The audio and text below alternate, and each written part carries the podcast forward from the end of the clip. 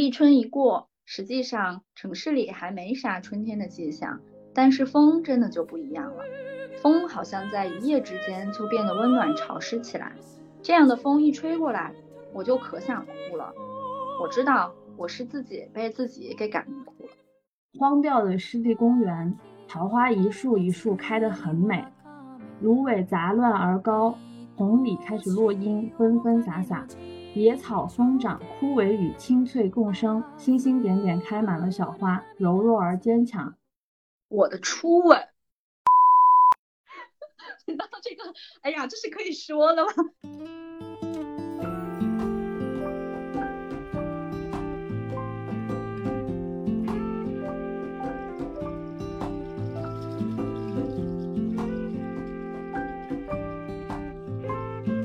大家好，欢迎收听一个蒸饺，我是主播饺子。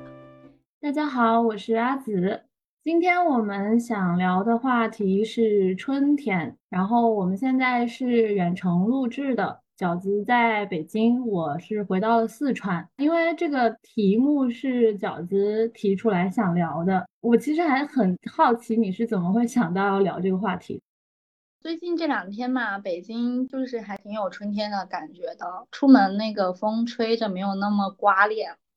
不是说那个北方的春风像后妈的大耳光然后扇的脸疼，但是最近北京有一种吹面不含杨柳风的感觉。然后我昨天出门的时候呢，单穿了一条浅蓝色的牛仔裤，因为呢前段时间一直都是穿厚的衣服，厚的裤子，毛的呀，加绒的呀，就会感觉整个人非常的厚重吧。但是昨天出门就可以穿那个薄薄的，颜色也是蓝蓝的，很春天的颜色。然后我就觉得特别想要跟大家分享这种又一次进入到春天的喜悦，所以想要录制这一期播客。这两天回四川之后，我其实发现四川的春天气息还是挺浓的，但是可能这边的这种四季不是那么分明嘛，我就感觉从温度上来讲还是挺冷的。然后我每天现在窗外和我窗内的状态是挺像两个季节的，窗外是阳光明媚，然后每天有很多的鸟在叫，花草全都复苏了的起来，但是我在室内还是穿的非常厚实，嗯，还是比较潮湿的那种冷。嗯，但是北京因为现在还没有停暖气嘛，所以就是我们两个在这个视频通话的过程中，然后我在家里穿着吊带坐在地上，因为有那个地暖嘛。然后阿紫她穿着那种珊瑚绒的厚的睡衣，还戴着帽子。就是提到春天这个词的话，你首先会想到的是什么？先想到的肯定是开花，就是北京每年三月四月的时候，各大公园的那个花就在那里争奇斗艳，什么桃花、樱花、海棠花就特别的多，所以每年三四月份我也会习惯性的去公园踏个春。嗯，因为我们就是在四川的话，大概是过年的那个时候，春节的那个时候，就是那么早？对，就是很早，春节的时候可能该发芽的就会陆陆续续开始，应该比北京要提前大概两个月吧。啊，那么早啊？最早会看见的花应该是油菜花，不是那种大片大片，你就会在比如说江边啊，或者是那种小山坡，一簇一簇的那种小的油菜花可能就会开始开，然后大家就知道说嗯，春天开始来了，就是非常明显的一个信号，就是油菜花。哦，我还记得大学的时候我跟你说，我说我想去江西婺源看那个油菜花海，当时你还有云南的同学你们都在嘲笑我，说我没有见过世面。呃，可能是我真的是走出四川之后我才意识到这是可以作为风景的。你这么说我真的好伤心。我这边的话，油菜算主要的经济作物之一，油菜花田这种一块一块一块的就还挺常见的。去年其实我还是最终去了江西婺源去看了油菜花嘛，我去年呃，也是没有在上班，然后三月份的时候我就自己跑到了江西，终于看了十年前被你们嘲笑的油菜花，我觉得还是挺好看的。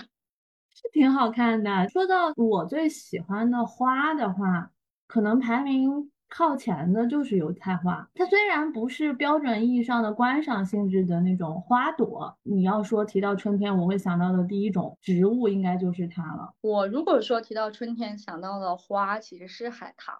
因为咱们学校附近不是有那个元大都遗址公园嘛，然后那个公园里它有一条河，然后那条河旁边全都是海棠花，它那个叫海棠花溪嘛，开的非常的绚烂，他们是从一棵树下面然后一直开开开开到那个枝头的顶端，开到天上去。我第一次看到那个海棠花的时候，我觉得他们开放的样子特别特别像在放烟花，整个一棵树都是花，然后炸开了的感觉。所以每年四月份我都会去元大都遗址公园看海棠花。虽然我在那边也读了书，但是我我没有去过。你这么一说，我可能今年春天有机会去看看，三月应该还赶得上。嗯，三月底吧，我记得是。那赶得上、嗯、那我回京以后可能安排的第一次出行就去那儿了。北京这边还有一个特别推荐大家去的观花圣地，就是玉渊潭公园。你有去过吗？我去过一次，应该是大四那年，就是快毕业了，然后我和几个室友嘛组了一次去玉渊潭，应该也是三月底的时候，但人还蛮多的。我们骑着自行车一路就是骑到那个公园，在那里可能待了也就两三个小时，但是确实很出片啊。对，玉渊潭公园的那个樱花品种特别多，很多都是日本捐赠的，也有一些比较稀有的树种。因为樱花的花期很短暂，所以就会在短短一个星期内集中大概全北京去看樱花的游人。对，但那个地方人是很多，但是嗯，并不影响看花，是真的。嗯，对，因为樱花就是都开在树上，你就抬头看，再配上如果说天气好的话，比较蓝蓝的天空，真的很赏心悦目。对，我当时记得我当时发了一个朋友圈嘛，然后就是蓝天底下映着那个花枝，我就觉得特别像是那种印花的一块布料，就是那种做碎花裙子的那种布料。说到樱花，我有几个场景想要和大家分享。一个是有一年我在玉渊潭公园逛到特别晚，我知道是日本人他们有看晚樱的传统，就在河边他们会有那个特别绚烂的那种霓虹灯，然后照在那个樱花树上。当时灵机一动，就是拿手电筒往上照，照到那个樱花拍照片，那个照片非常非常的好看。因为那个时候天空已经变成那种墨蓝色了，手机的手电筒呢给那个樱花打上一束光，像那个舞台光一样，我拍了非常多特别好看的照片。还有一个场景是我第一次辞职的时候，也是一个春天，我记得我是三八妇女节那天辞职的。三月中旬的时候，我一个人去了苏州和无锡，无锡的那个苑头渚，它那里是一个非常好的观花圣地，就是每年他们樱花开放的时候，他们有那个樱花马拉松。樱花马拉松是什么？它是就看樱花接力，就一程一程一程这样吗？哦，不是。它是真的一个马拉松比赛，马拉松的跑道上全都是樱花，就是在樱花道上进行的马拉松比赛这样。对对对，当时因为我住的地方在那个苑头渚附近，所以我就是可以步行去那个他们樱花盛开的地方。那边的花会开的要比北京的更加的水灵，就是我觉得你们南方的花同样是一个品种，但你们南方它就会开的比较大，然后比较润泽，比较嫩。四川这边你会看到很多那个嫩芽花骨朵，它长起来的时候给人的感觉就是它会炸开，你觉得你捏一下它要爆掉的那种。嗯嗯，还有一个特别大的区别就是北方这边，虽然我们刚才说了那么多花，但其实呢，就尤其是樱花开的，因为比较早嘛，三月中可能就开了。北京这边那个地皮还是土，它没有长出草来。嗯，对，就是黄枯黄的一个地面，然后上面是那种花，对，还挺奇怪的一个状态。就是我在无锡的时候就不是这样的，无锡那边，我记得我去那个公园哈。我是坐那个景区大巴车，因为它公园非常大，我从那个景区大巴车窗户上就是看到地面上先是有很多紫色的脚脊，小小的矮矮的，你近处看呢你看不到它这个花，其实还挺不显眼的，但是你远远的看它是爬满整个山坡的，它就有一种草色遥看近却无的感觉。就是说到这个的话，我就想起来小时候我妈妈特别喜欢在春天的时候带我去转山，走那种乡间小路到处看看，呃，比如说晚上去散步的话，她也会给我背一些诗啊，或者是教我一些、呃、成语。有一次我印象特别深，应该刚刚下完了一场那种绵绵的春雨，嗯我妈带着我去镇后面的一个小山坡上，她就指着很远的另一个小山坡，她就跟我说你看那个地方是不是绿油油的啊、呃，都是小草嘛，就开始发芽了。嗯，然后我就说我说对呀、啊，我说感觉就是有那种毛茸茸的状态了。嗯嗯嗯，我妈就问我说你猜我们走到那边去的时候会不会还是这个样子，非常好笑。我觉得肯定是啊，我这不都看见了吗？我我妈就跟我打赌，他就说那我们去看一下。就我小时候特别喜欢打赌，就是如果我赢了的话可能就可能有有五块钱这样子。你好富有啊。结果我跟我妈就一直往那边走，越走越近的时候我就发现啊完了，我这把输了，还是太年轻是吧？对，因为你越走越近你会发现那个绿茸茸的状态就真的就好像那个仙侠剧里面什么魔法慢慢的变透明，然后这个东西消失，就那个那个感觉。然后走到近前的时候就只能看见那个地皮的枯黄，反而是那个很小很小的那种小绿芽的草很零星的在那个缝隙里面可能透着一点点。然后我妈当时就跟我说有一个诗人、啊、叫韩愈，写了这么一首诗草色遥看近却无，就交给我了。我那次就印象真的特别深，我觉得说哦，原来诗词里面讲的这种现象那么神奇，这个对我来说应该是影响比较大的一件事。刚才我们分享了第二个樱花的场景是在无锡的鼋头渚嘛，还有一个樱花的场景二零一六年的四月份我在首尔，它并不是像我们路边种的都是杨树柳树哈，首尔那边他们路边种的都是樱花树。我在那个首尔的大街上就看到那个韩国的男生确实还挺帅气的。来到了今天的主题啊，我们说一说男生，他们那个肩膀都很宽，个子都很高嘛，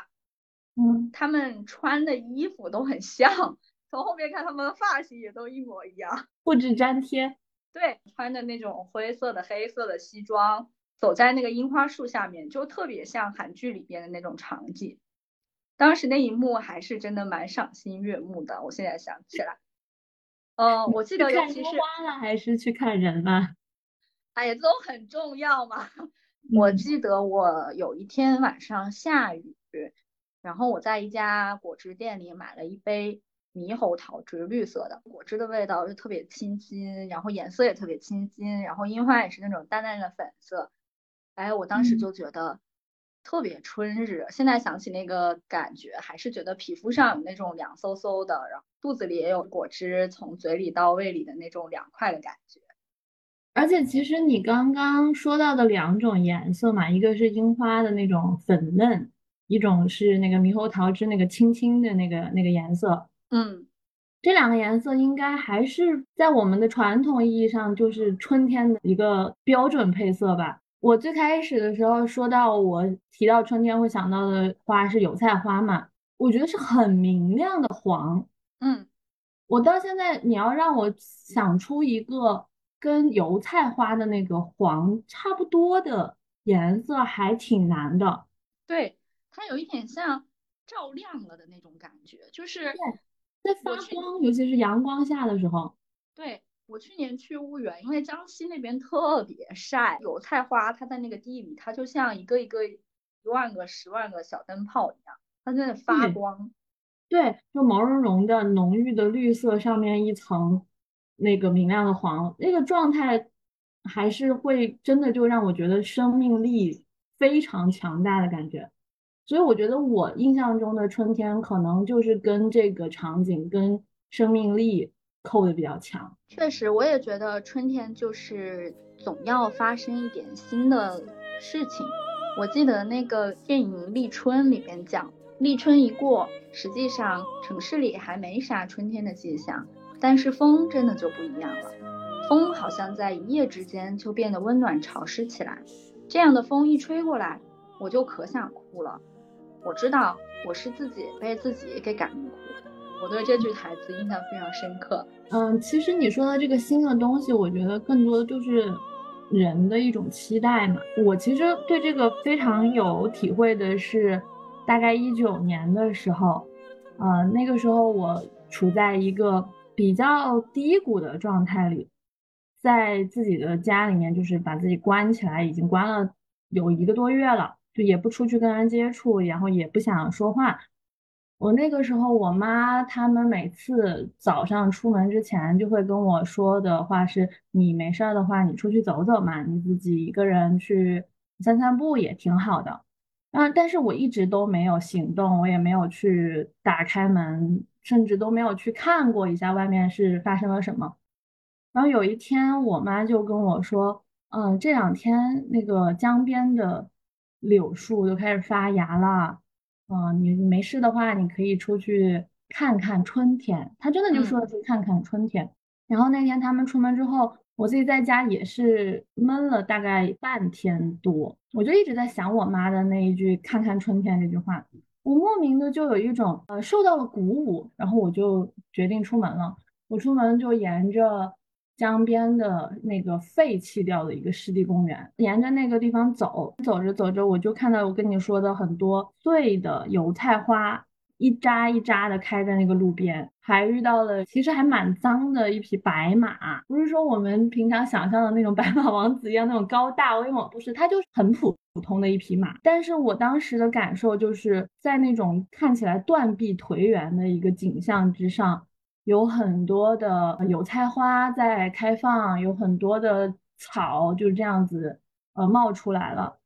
我当时就受到了一种我感觉是心灵上的鼓舞，我就觉得说哦，真的是春天来了，也许我可以重新找到点什么支撑的东西。我现在其实也不太能形容那种感觉，我就是觉得我当时因为那样子的场景深受感动，我觉得春天来了，所有的东西都会重新去挣扎起来的那种感觉。然后那天之后我就更加频繁的会去尝试着做一些我可能本来还做不到的事情。白马这个我之前都没有听过，你都没有跟我讲过这个事情。然后那天我回到家之后，我就写了一条朋友圈来记录荒掉的湿地公园，桃花一树一树开得很美，芦苇杂乱而高，红李开始落英，纷纷洒洒，野草疯长，枯萎与青翠共生，星星点点开满了小花，柔弱而坚强。路遇一匹白马，两次回眸看我。小桥下已无流水，有断壁颓垣，生青苔的自生着，不生青苔的却有人坐着打牌。一侧是江水与成片金黄油菜花田，一侧是河堤绿柳成烟，风把死去的和生长的一起吹着，泥土踏实的作为泥土，春天的力量吞噬水泥和石头，不应有恨。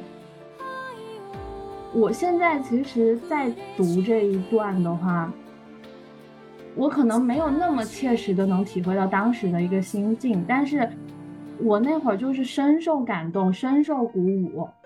我就感觉到那种不应有恨，就是我觉得所有的东西都可以重新挣扎出一条生路，所有的东西都可以与自己或者是与这个世界去和解。生命力的撞击对我来说是印象很深刻的。我也觉得就是每年的春天总会想要去，我想学一点什么新的东西，或者说开展一段新的工作，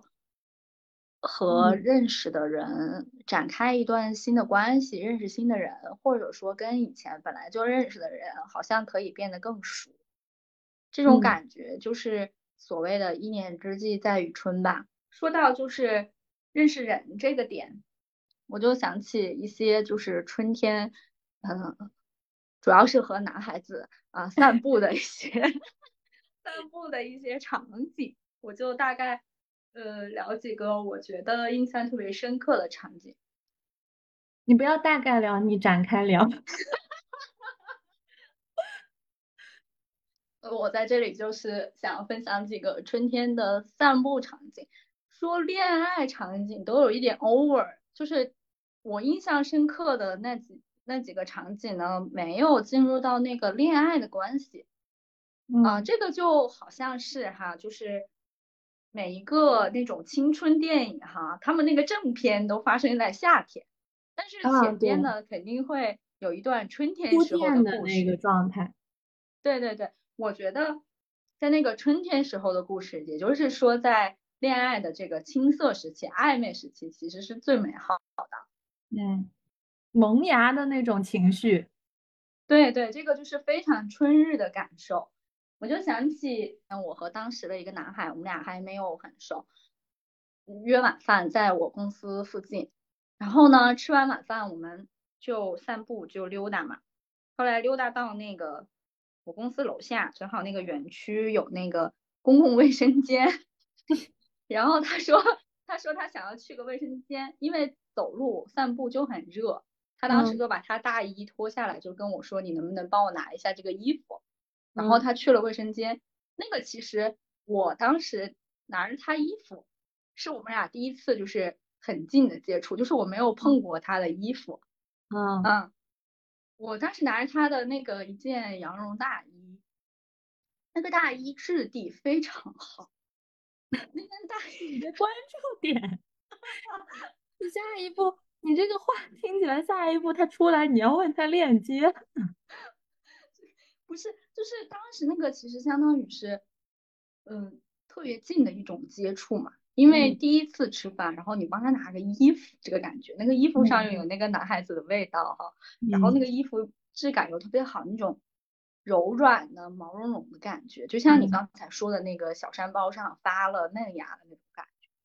嗯嗯嗯，我当时整个人感受就立体了起来，我感觉并不是说我在跟这个男生吃饭说话啊，还加了一个触觉在里面。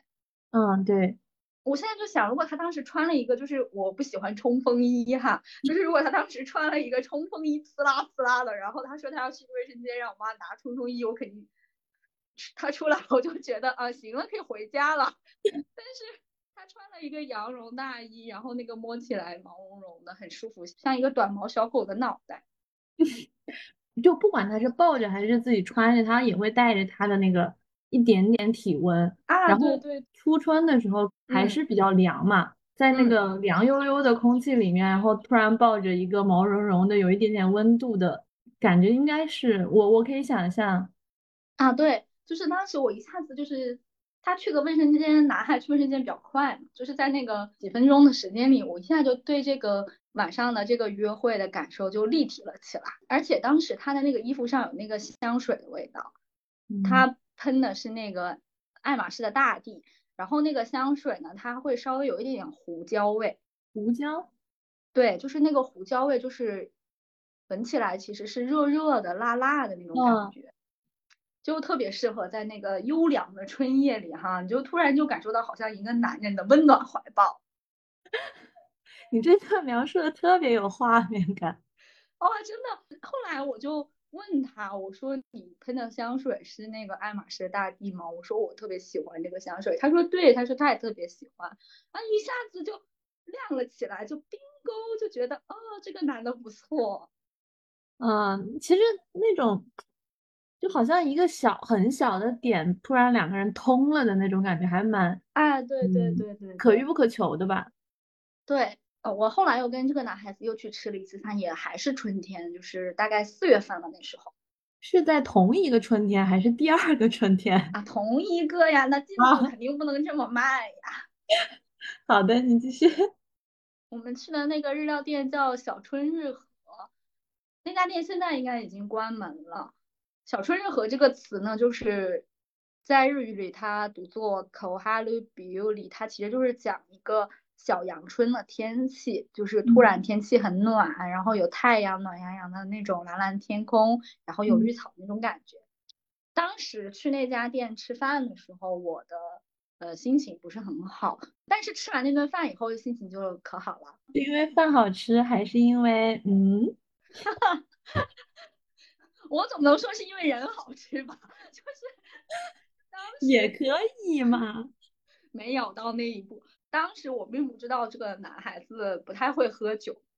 然后呢我就点了那个热的清酒，因为我很喜欢就是冷的天气啊，尤其是湿冷的天气喝热的清酒真的很舒服。嗯，我记得我当时是穿一个风衣，然后穿一个就是那种一字肩可以露出来肩膀裙子，在这个吃饭的前半段呢，这个肩膀还没有露出来，然后等到这个，哎呀，这是可以说的吗？就是等到这个酒过三巡之后哈，就比较热了，然后又想要让气氛尽快升温，就去了个洗手间，咱们就把这个肩膀露出来了。然后这个饭就吃了很久，当时我就记得吃完饭以后我们两个就出去散步，走到那个我说我要回家了，我准备打车了，然后那个男孩子比较高嘛，我就站在那个台阶上，然后我俩就第一次哎拥抱了。我觉得肩膀比较重要肩膀比较重要可能起到了可能起到了一些关键性的作用让我们感谢一条可以露出肩膀的裙子，它完美的把握在了这个露与不露之间，就是这个场景要如何发展下去，全凭你会不会往下拽那个领子。哪怕只鲜花，什么也不做，我约会在这个星期天的晚上。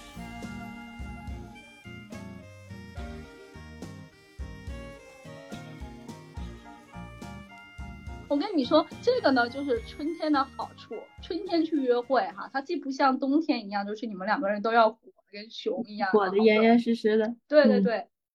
嗯、它又不像就是夏天你就没有办法穿很多，就必须穿的少一点，要不然自己就热坏了。春天和秋天的好处在于可以外边穿一个厚一点的外套，里边像我的话呢，我是可以光腿穿大衣的那种人嘛，我可以穿一个靴子，然后穿一条裙子，中间大腿就露出来，就是我妈就跟我说这个你大腿不是你自己的吗？呃，大概是这样的一种穿搭方式哈。这样的好处呢就在于你就可以天气它一冷哈，你就可以说哎呀我好冷哦，然后你就可以借男孩子的衣服过来穿一穿，这样就迅速拉近两个人的距离。当然如果说你不想跟男孩子拉近距离，你就冷着就可以了也没有关系，也不会冷到什么程度。大家听到了吗？可以拿出小笔记本做做量笔记。还有一些我印象比较深刻的就是春天去约会的场景，就是有一天他在我家附近的一个篮球场打球、嗯、那个时候应该也是可能三月底，因为我印象是那时候玉兰花开放了，我们刚才没有说到就北京的玉兰花也是一个春天特别显著的一个意象，我觉得就尤其是故宫那边的玉兰有一种端庄优雅的感觉。嗯，天冷的时候去运动去健身的时候，健身完是要换厚的衣服嘛，但是天气热冷就可以穿跟在健身房穿的一样的衣服出来了，他穿着一个男生的压缩裤，就是健美裤那种类型，然后穿一个宽的短裤，上半身穿一个 T 恤，打球的时候戴那个吸汗的发带，他也没有摘，然后就看起来就特别像那个九几年版本的那个流星花园的那种打扮。晚上嘛就是七八点钟，我那时候在家里，他跟我说他说那个我去找你，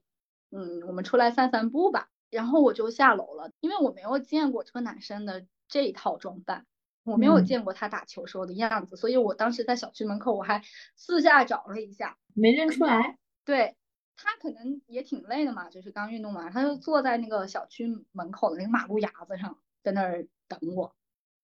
哎，我就觉得一下子有一种读高中时候的那种感觉、嗯、好像就是在校园里然后你走到操场上见一个男生的那种场景。对，当时呢就我们从我们小区后边就小路嘛，就是绕着小区其实就走了一圈，还其实是一个挺短暂的散步，但是当时呢就是一个是看到那个玉兰花开了，就是前几天我路过那里的时候那个花还没有开，然后我说哎你看那个它是紫色的那种玉兰花，嗯嗯，然后还有一些就是跳广场舞的阿姨。当时我记得我们俩去买了一个什么饮料吧，就是那种瓶装的水，然后一边走一边把那个饮料喝完，然后走了那么一圈，嗯、然后就很快哎就到家了，说那我回去了，我说你你也回去吧，而这个散步就结束了。但是那种感觉啊，就是很回味悠长的，就是那种可能会跟你记忆里面的很多东西重叠的累计出来，就像你说的，会像学生时代的，像读高中的，就是它会放到一个情境中融为一体，可能会带来更很厚重的一个感觉。嗯嗯，对，就是它虽然是一个散步，但是它的象征意味很强。嗯，对对。然后呢，恋爱的暧昧时期，就是这种突然结束，戛然而止，蜻蜓点水。然后会觉得哎，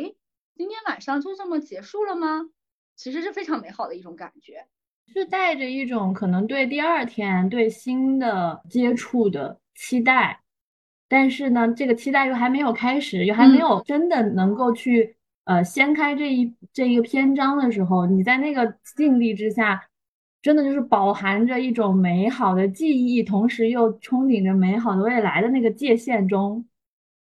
对对对，这就是非常春天的感觉嘛，天气还没有彻底热起来，但你知道它一定会热起来的那种上升的趋势的感觉、嗯、我发现你对春天的联想，或者说你在春天的一些记忆，可能真的就很恋爱气息，就跟男孩子、啊、跟恋爱。对，但是呃，我刚刚已经讲过了一个跟妈妈就小时候的散步场景，然后我刚刚又想了一下，就在你说的过程中，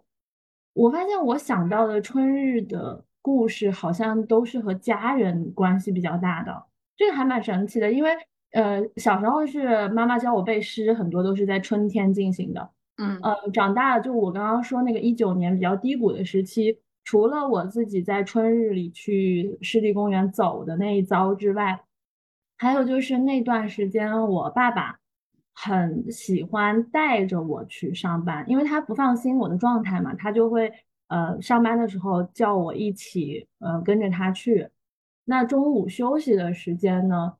在那个太阳底下，我爸就会跟我吃了饭，带着我去走我小时候和我妈妈散过步的那一些山坡，那些乡间路。但是现在过了很多年了嘛，那些路其实已经都改成了水泥路，就没有那个小道了，那些山坡还在。然后我爸就当时我记得有一个中午，应该已经进入了暮春时节，就是很热，像四川暮春时节的话几乎就和初夏的温度差不多了，但是还是春天，因为很多嗯，你看那个植物的状态，你能看出来它还是在发芽的那个新绿中。那天中午我爸带着我在那个太阳底下走着，就跟我讲说啊，你看啊、呃、这条路你还记不记得呀，小时候我们经常散步就会怎么怎么，就是会跟我这样呃娓娓道来似的，就是跟我讲话。我其实没有怎么去回应，我就只是嗯嗯这样子做一点点回复我在听的这个状态。但是我当时我就觉得我其实是被带入了我儿时的那个情境之中，我好像一个二十几岁的我又重新的看见几岁的我走在这条路上，就是那种跨越时空的自我的拥抱的那种感觉。然后同样的一条路，同样的那种呃和父母在一起，然后爸爸在跟我讲我曾经发生过的一些事情，我就感觉到很遥远的一个来自小朋友的我的那个生命力又重新注入到了我的身体里面，那种感觉就像是一个几岁的小女孩，然后她穿越了很多年的时光来到你面前，对着一个非常低落的你，一个被可能一些事情冲击掉感到被掏空的你，去说我把我自己的对生活的期待，我把我曾经的梦想，我把我所有的关于这个世界的那种热爱的东西我全部都给你，然后你拿这些东西重新去开始。我那个时候就是感觉那天的太阳特别热，然后那天我爸说的那种那些话语我其实一句都记不到，走在那条路上我就感觉真的就是我和我的儿时重叠在一起，就是二合一了。然后我走完那天回来以后，跟我在世纪公园走回来以后是类似的感觉，我就觉得我又拥有了力量。呃，就是你刚刚在说这个的时候，我在想为什么呢？就为什么我脑子里全部都是谈恋爱的场景呢？我是怎么了？然后我就大概分析几个原因啊，一个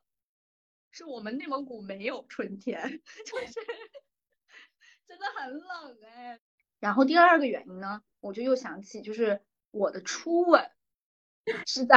春天，然后那个我们去看桃花，然后哎，就是跟一个男孩子发生一点点这种关系哈，就是因为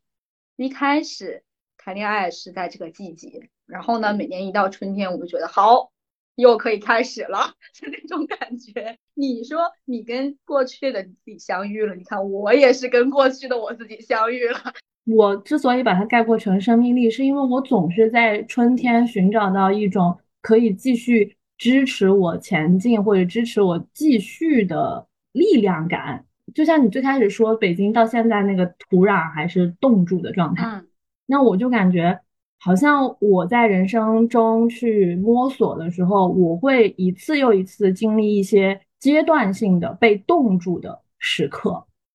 但是在这个冻土之下，好像就有那种从你儿时就扎根在那个地方的一些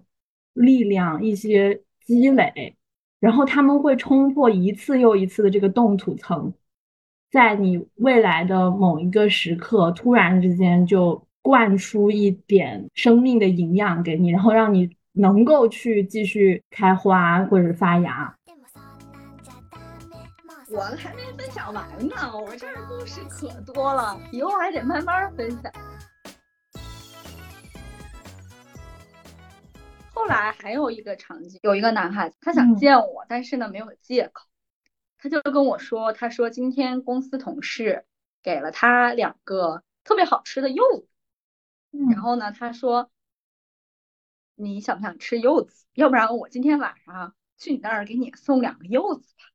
我当时还有一些愚蠢哈、啊，我说你发闪送不就得了吗？然后就是你看，你看我也有这种直女，就是对，就是很直女。虽然你看起来是很恋爱气息，但是有的时候确实很直女的一些反应。对对对，就是我当时觉得，哦，柚子嘛，你发这个快递也挺快，没关系啊。没想到人家是说，哎，不行，发快递就算了，挺贵的啊，我还是自己给你送过去吧。嗯。我就当时想啊，也行吧，然后那就送过来吧。结果呢，他当时就是提了一个那个手提袋，他一见到我呢，他就没有拿住。他给我的时候，我们俩交接这个袋子的时候呢，没有拿稳，就其中一个柚子就从那个袋子里滚了出来，就在马路上滚滚滚滚滚，一个小小的柚子。我就觉得特别好笑，当时一下就有被逗到了，就感觉这个场景好好好玩哦。然后我们去漫画感，对对，我们就去追那个柚子，因为它滚在了马路上，然后我们就去追它，然后把它抓起来又放回袋子。我说那个我先把这个柚子拿上去，因为就在我家楼下嘛，我说拿上去咱俩出去吃个饭吧。我不记得那天晚上我们俩吃啥了说啥了，但我对那个柚子印象特别深刻。为什么呢？因为那个柚子根本不好吃，就是白捡了，早知道让它烂在马路上。那个柚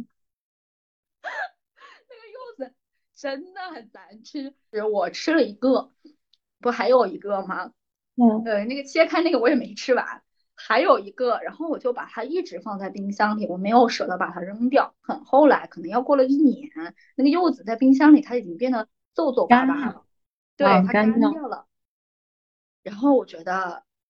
正好在收拾整理冰箱，当时呢就是跟这个男孩子的关系呢也有了一定的进展，就可能这个柚子呢它不是那么的重要、嗯、我才把那个柚子扔掉。我发现你说的这种场景真的都还挺青春的，因为我想了一下、啊、我类似的这种心境可能真的就只在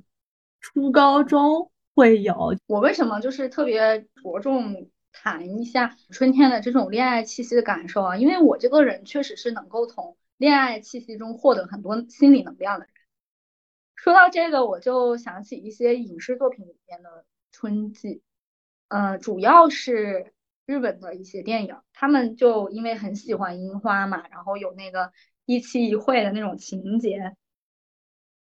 他们就在很多文艺作品里面描述了这个春日景象。他们也是每年四月份开学嘛，所以就是也有一些很多青春校园恋爱电影啊、电视啊，都是那个时候发生的一些事情。我主要想起了三个我印象非常深刻的电影画面，这个画面呢，大家也可以在 show notes 上看到我配的图片。首先第一个呢是悠长假期，就是木村拓哉，你有没有看过？我没有，我对日韩的影视作品好像涉猎特别少。那我先分享分享，他可帅了，他是个弹钢琴的，这个元素就构成了九零年代那种青春校园偶像剧男主必备的因素，长得帅，但是又是那种比较弱的那种男孩子，而不是那种很强势的霸道总裁，不是那个刚刚我们说的《流星花园》道明寺那种类型，他不是，他是一个弱不禁风、怀才不遇的男孩子。然后呢，他喜欢自己的一个学妹，这个学妹呢叫良子，学妹非常优秀，在各种钢琴比赛上拿奖，然后参加各种大赛，她自己一个奖也没拿着，然后天天去那个补习班教小孩弹电子琴，就是这么一个设定。她就追人家追老费劲儿了。后来呢，有一天他们俩终于出去约会了，他俩约会的那个场景呢，就是在一个樱花树下面见面啊、呃，那个女孩子已经坐在那里等他了啊，他跑气喘吁吁的跑过来，去那个自动咖啡机，他给人家买上两罐咖啡，然后这样呼哧呼哧的就跑过来，然后递给人家，俩人坐在那个樱花树下面就是聊天。哦，我觉得春天约会就有一个好玩的地方，就是你又可以喝热饮，又可以喝冷饮，就是你喝这跟你这跟你那个搭配是一个异曲同工的。哎，对对对，喝热饮热了你就喝点冷的，喝冷饮有冷的你就喝点热的，就也都不会觉得特别不舒服。我看那个画面的时候，我觉得我自己也喝到了那个自动贩卖机里的咖啡，就是它放在那个室温里，其实它是凉凉的那种感觉嘛。它那个咖啡应该是有兑了奶的，它又有一点点稠，然后又凉凉的，就感觉从皮肤到胃里都能感受到那种春日的凉意。再加上那个女孩子叫凉子，哎，就是觉得那个春日场景非常的足。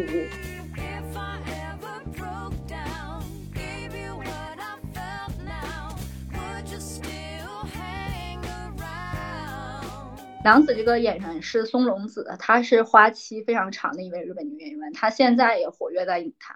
我接下来要分享的这个电影也是松隆子演的，是她年轻时候演的一个叫做《四月物语》，是文艺青年必看岩井俊二代表作品。文艺的吧，就是你都不知道她想说啥，跟春天一样，那种感觉就是你总觉得要发生点啥，但一直没有发生。看那个电影里呢，就是女孩子高中考上了大学，从老家搬家搬到大城市，租了一个新的房子。她搬家到大城市的路上，她看到了一对新人在结婚。然后呢，那个新人她穿着白色的日本的那种婚服白无垢，她的搬家公司的车跟那个新人的婚车交错而过。她看到那个樱花树上飘下来的那个樱花雨，让我想起一首诗，就是春日游杏花吹满头，所有的人就是搬家公司的人，他然后还有路人都停下来去祝福那对新人嘛。他来到了大学里，又邂逅了高中时候喜欢过的一个学长啊，呃，又去参加了一些学校的社团，又去认识了新的邻居，就是自己做饭做多了要给邻居分享，然后两个人一起吃饭，反正就是一切都是在一个开始但是又没有结果的过程中，这个电影就结束了，其实是将动未动之时。嗯，对，看完这个《四月物语》，就是你觉得春天确实是一个特别适合开启新的生活的一个季节，就是你可以去大胆的拥抱很多新的事物。还有一个电影就也是跟樱花树有关的，这个应该大家很多人都印象很深刻的一个画面，就是《海街日记》。《海街日记》是枝裕和的这部电影呢，它主要是讲了夏天，因为是在镰仓嘛，日本人会喜欢去那边夏日度假，比较凉快。但是它也是像我刚才说的，前边有一部分是春天的铺垫，他们家里四姐妹最小的那个妹妹跟自己的同学两个人在一个下坡路上，骑着自行车，你知道在下坡路上骑自行车真的是一件非常爽的事情，就是你可以双脚离开那个脚蹬，对对，然后就滑下去，你感受那个风从你正面扑过来，然后你觉得你可以去拥抱这个季节所有的浪漫和开始。当时呢他们两个在那里骑车，男孩子骑着车带着那个女生在后座上，路两边都是开的满满的粉色的樱花树，他们从那个山坡上下来啊，那看完那个场景我觉得我特别想要去骑行。你说到那个就是下坡路骑自行车，我就是突然想到我小的时候，因为我不是说那个后边有一个山坡，那个山坡的其中有一条路它是顺着那个山然后蜿蜒了好几个弯的那一种路，我们当时小孩子特别喜欢成群结队的从那个坡顶，有的人是骑自行车，就是我们说去冲那个坡，然后有的人甚至于没有自行车他怎么办呢，他拿那个那个旱冰鞋，你知道也发生了不少意外的那个地方，就是会因为你如果没有控制好或者说是稍微不注意有个小石子什么的，你可能就飞出去了，你就去了旁边的某个田里，所以家长们是一直禁止这件事情，但是我们会偷偷的一直去做，很刺激吧，跟跟坐过山车是差不多的一个性质。对，尤其是那个春天你骑行的时候，其实你一开始你不能穿的比较少嘛，嗯，你就是不能穿半袖出门，因为会很冷，然后你身体热不起来，你运动起来会很不舒适，你还是要穿一个外套，然后要穿一个长裤，要穿上袜子。但是你骑着骑着，或者说你去跑步，跑着跑着你就热起来了，你就会觉得那个身体的体温在逐步上升，然后甚至会觉得有一层蒙蒙的那种汗意在你的身体里跟你的衣服接触摩擦。这个时候如果你骑着自行车遇到一个下坡路，你可以不去蹬这个自行车，并且享受那个迎面吹来的杨柳风，可以说是排到我人生最爽 top three 中的一件事情。对，而且其实你说到的这个体温逐渐升高，但是它又跟夏天的那种燥热不一样，它是那种嗯也湿哒哒的然后温热的那种气息，其实我觉得这个感觉也和春天很像嘛，就是我最开始说那种积攒在里面，但是它又没有爆发出来的那种感受。说到春天还是会有一些吃的东西，就是我觉得春天是一个非常立体的感受，除了我们刚才说的比如说一些气温啊，一些想要做事情的这种萌动的感受啊，还有就是吃也是非常重要的一点，就春天有很多新的蔬菜啊水果啊上市，也会让人觉得春天特别美好。就是你说的这个吃的在你看来是有什么典型的代表吗？北京这边的话哈，就是香椿。嗯，我记得你之前没有吃过香椿，是我给你做了然后你才第一次吃的对吧？应该是没有吃过。我记得那时候你去我家吃香椿炒蛋的时候，其实就是我买香椿这个事情，你没有吃过香椿这个事情它都没有特别好玩，而是当时我住在二楼，我们家一楼楼下就有一棵香椿树，然后我每天早上醒来我都能听见有人在折枝。哦，折那个芽是吗？对，我一开始不知道为什么，就是天天哪有这个园林工作人员每天来捡两个枝子，这是咋回事？后来我终于就是有一次哎，往楼下看了看，发现就是一楼的大爷他拿了一个那个长长的竹竿子，然后前面有个钩子，他就去探那个香椿芽。哎，他每天要做饭的时候他就探两根、嗯、哇，我就觉得因为我们家那时候不是旁边就是菜市场嘛，我就觉得你看人家连菜市场都不用去人家就能吃到香椿，因为其实香椿还蛮贵的嘛。我们这边比较有时令性的可能是那种菜苔吧，一个是刚刚说的油菜的那个油菜苔、嗯、还有像白菜苔，一到冬春之交的时候就有各种各样的菜苔出来。我还记得有一次你来我这儿，我炒的那个嫩蚕豆给你吃，你还记得吗？我记得就是在无锡，就是我们刚才说到樱花嘛，然后有一天晚上我去那个一家他们那边的本帮菜餐厅吃饭，那里特别特别火，就是我到最后都跟人家拼桌了的那种。我一个人嘛，跟我拼桌的那个他们是一家子，后来我们也加了微信，也还是一个蛮奇妙的邂逅。那个大哥还给我寄过无锡的那个水蜜桃，当时就点了一些就是他们那边的代表菜嘛，比如说鳝鱼啊、田螺啊，然后他们服务员就推荐我一个就是他们的菜品，就是嗯，对，葱爆蚕豆啊，那个菜就是他端上来一盘就是绿绿的，然后那个蚕豆呢它白里透着一点绿灰色吧，它是那种灰青灰青的感觉，反正给我的感觉就特别像一块翡翠，不是水种的翡翠，就是稍微有一点点暗淡、嗯、没有那么亮，没有那么油亮，就可能还没有盘到位的那种翡翠、嗯、你说的这个蚕豆我们这边也老做，但我们不是用葱，我们是用你最讨厌的香菜，然后那个蚕豆就是我觉得是石青色，它有点发灰，那应该是我吃那个更嫩，而且我在无锡那边啊、嗯、他们吃饭就特别甜，他们什么菜里边都会加很多糖、嗯嗯、然后再因为加上了那个糖，然后那个菜就更亮了。还有一个东西是春天我们一定会吃的，就是春笋。嗯，每年到了三月份吧，我觉得那个超市里的 C 位都是给春笋的。嗯，可贵了。对，可贵了。就是它一个是运输成本很高，好像它劈下来就得赶紧吃，然后它不能放，是吧？放久了会有点霉味儿，不是那种、啊、对, 对, 对对对，就很容易不新鲜不好吃那个东西、嗯、它其实处理起来也挺容易的嘛，就把那个皮一包，拿刀背给它拍散啊，然后做油焖笋，就是非常上海菜的那种做法，就浓油赤酱的那种做法。嗯，还有一个春笋的做法我应该也给你做过，就是那个腌笃鲜。嗯嗯，这个我知道。对，它就是把那个春笋切成滚刀块，然后再放火腿，放豆腐皮，腌讲的是那个腌肉，就是火腿，然后笃、嗯、我记得好像是那个菜在锅里咕嘟咕嘟咕嘟的那个声音，它是个拟声词啊，嗯，然后鲜好像说的就是春笋，它是这么一个来源。可能时令越明显的地方，越对这种季节性产物会有特殊的敏感性，因为像。我是知道笋这个东西春天肯定是有春笋嘛，然后我们冬天也会有冬笋、嗯、有一个笋它特别苦，就是苦笋，它是处理了，比如说你淘洗了很多次，泡了很久之后它还是很苦。小时候我妈妈一直认为这个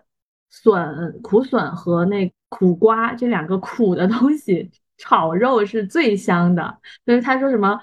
瓜苦肉香，呃，笋苦肉香，大概是这个意思。反正是他特别喜欢拿这个苦的东西来炒肉，好可怕、啊。对，然后小时候你知道小孩的味觉是特别敏感的嘛，嗯，对，对苦的接受能力是很低的。然后我小时候就留下了一种，我的妈呀，笋这么苦吗？一直到我应该是今年，就是在北京也是生活了十快十年，我在。超市看见笋的时候，我第一次产生了一种要不要做个笋吃，然后买了，我回去发现竟然不苦，就是完全不苦，一点都没有，我才颠覆了说哦，原来笋不是苦的这个印象。在你印象中的笋就是小时候吃到那个苦的笋，然后你用以偏概全，一笋苦笋笋苦是吧，就是都很苦。对，就是直到最近我才知道说原来有的笋是不处理它也是不苦的。我以为你要说你在北京生活了十年，你回家吃苦笋也觉得特别甜。刚才说了那么多，比如说香椿啊、春笋啊、蚕豆啊、腌笃鲜啊，聊着聊着把我们俩都给聊饿了，因为今天在录制之前我们俩的外卖都点得很失败，所以今天的节目呢也就只能谈到这里了。其实我们已经聊的还蛮充分的吧，就关于春天这个话题想跟大家分享的呃，回忆也好，场景也好，人事呃，包括刚刚说的这个食物，我觉得嗯、呃，还是把想说的都已经说出来了。主要它其实就是一个综合的感受，就是我们会想要立体的跟大家分享有关春日的属于我们的独家的记忆，也希望这样的分享能够带你回想起你生命中的那些春天，希望这期节目能够陪伴你开启一个美好的三月。如果你也有关于春日的美好记忆，或者是关于春天的想象，也欢迎在评论区留言评论告诉我们。拜拜拜。